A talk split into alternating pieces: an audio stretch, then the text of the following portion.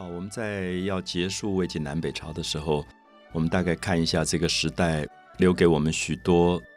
很不同的声音。很遗憾，这些声音现在有时候我们无法完全听到了啊，像天苍苍，野茫茫，风吹草低见牛羊。我现在只能用阅读来读它。可是我相信，当初这个叫做护绿光的将军在唱这首歌的时候，我相信是一个非常像今天蒙古长调的声音。而这样的歌声穿过草原，真正让你感觉到什么叫做天苍苍，野茫茫，风吹草低见牛羊。就是我到蒙古去旅行的时候，站在那样的一个宽阔辽阔、无边无际的土地上，这个歌忽然就出来了。所以我想，这是带来的一种新的经验。新的视觉经验，新的听觉经验，它带给汉民族一个完全不同的身体上的感受啊！这种辽阔、开放、豪迈、流浪的这种感觉，因为我们一直强调汉民族本身原来是一个非常农业的民族，农业的民族基本上一定强调定居跟保守，不喜欢流浪的。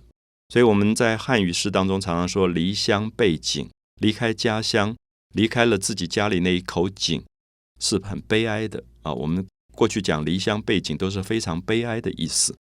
可是，在游牧民族，他本来就是逐水草而居，他不会定居的。他的蒙古包拆了，他就可以走了。所以，他的性格里面反而流露出一种冒险的、浪漫的，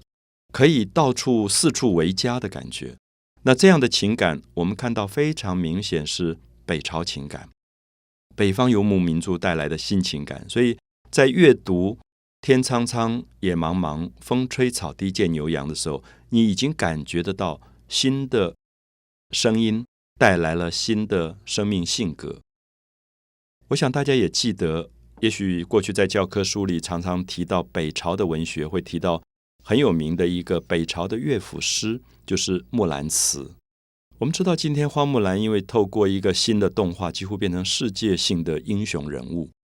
可是这里面很有趣，是北朝的民歌里面出来的“唧唧复唧唧，木兰当户织”。他在讲一个女子。可这首诗的有趣在哪里？你感觉到她不是一个汉族的女孩子，因为汉族的女孩子大概你很难想象穿了军装伪装成男人去上马打仗。可是如果她是鲜卑族，如果她是匈奴族，如果她是北方的游牧的，这样蒙古的这一代的民族的女子，好像你就觉得比较合理，因为她本来就有骑在马上驰骋的生命经验。所以我常常会觉得，小时候读花木兰的故事，总觉得不可思议，怎么一个女孩子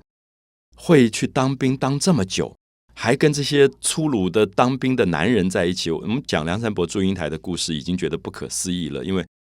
祝英台读书读这么久，竟然梁山伯都没有发现。可是至少我们知道，那是在一个学校里，大家都比较文雅啊，所以大概还不那么容易发现。我想男孩子当过兵的都知道，军队里面真是粗鲁的不得了的，然后洗澡都在一起洗的。那我常常在想，花木兰怎么可能这么多年没有人发现她是女子？可是我们一直没有注意到，花木兰的背后的背景其实是游牧民族。他并不是汉族，所以这首诗它其实最早可能是用一个外来语言写出来的，然后再变成我们今天唱的“唧唧复唧唧，木兰当户织”。这里面有很多的语言形式，可能牵涉到语言的翻译，所以也呈现出一个跟汉族的女孩子的温柔娴熟完全不同个性的另外一个木兰的豪放跟豪迈。所以她可以上马打仗，她可以有一种。宽阔大度的东西，所以我想，也许我们今天可以试试看，把很多外来民族的诗用不同的角度来看啊。就是如果我们今天说汉语诗当中有很多并不是汉族写的，很多朋友大概都会大吃一惊。我们以后会提到李白是吉尔吉斯人，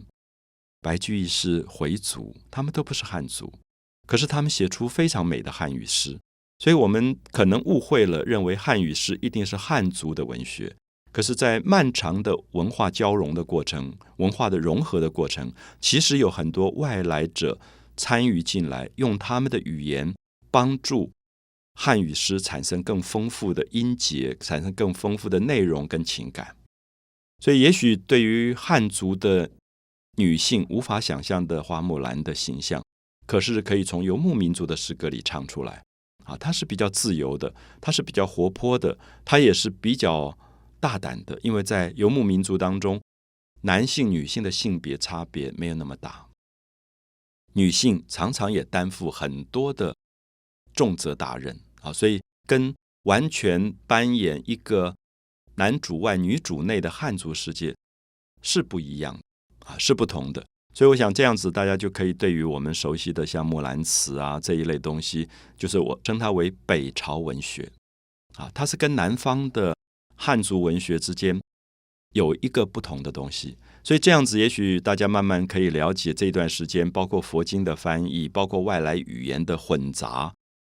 包括很多民歌彼此。之间在产生互动跟交融的关系，都是构成六朝文学的一个重要的基础。我特别强调的是说，我们今天生活的时代不是如此吗？我想我们身边的朋友有多少人可以随时唱出一首英文歌出来？那我们可以把外来语言当成一个很熟悉的东西。那我们甚至也可以把一个日语的歌、英文的歌。一变就变成玫瑰玫瑰我爱你，就变成我们的语言了。我们不要忘记玫瑰玫瑰我爱你，原来那个歌我们现在都常常听到 Rose Rose，它就是一个外来歌。可是它变成玫瑰玫瑰我爱你的时候，我们不要忽略它里面的节奏是英语式的节奏。所以木兰辞如果用这样的角度去看，我们就比较理解了。我们也可以了解到这样的时代非常的活泼，因为它没有那么多语言的界限，它可以把很多东西互动。那所以我们会觉得这个时候最精彩的人，常常是同时通几种语言的，然后他可以一下用这个语言，一下用这个语言，我称它为双音带的文学时代，或者三音带的文学时代，就是它不是单纯的一种声音。好，所以用这样的方式，大家可以了解我们怎么进入这个时代。那这个时代也产生了非常好的诗人，可能在下一次我们当中要提到的，像陶渊明。那我们会觉得，三百多年的一个混杂实验的时代，在南方，因为它偏安，汉族比较稳定，所以它出现了很优秀的文学创作者。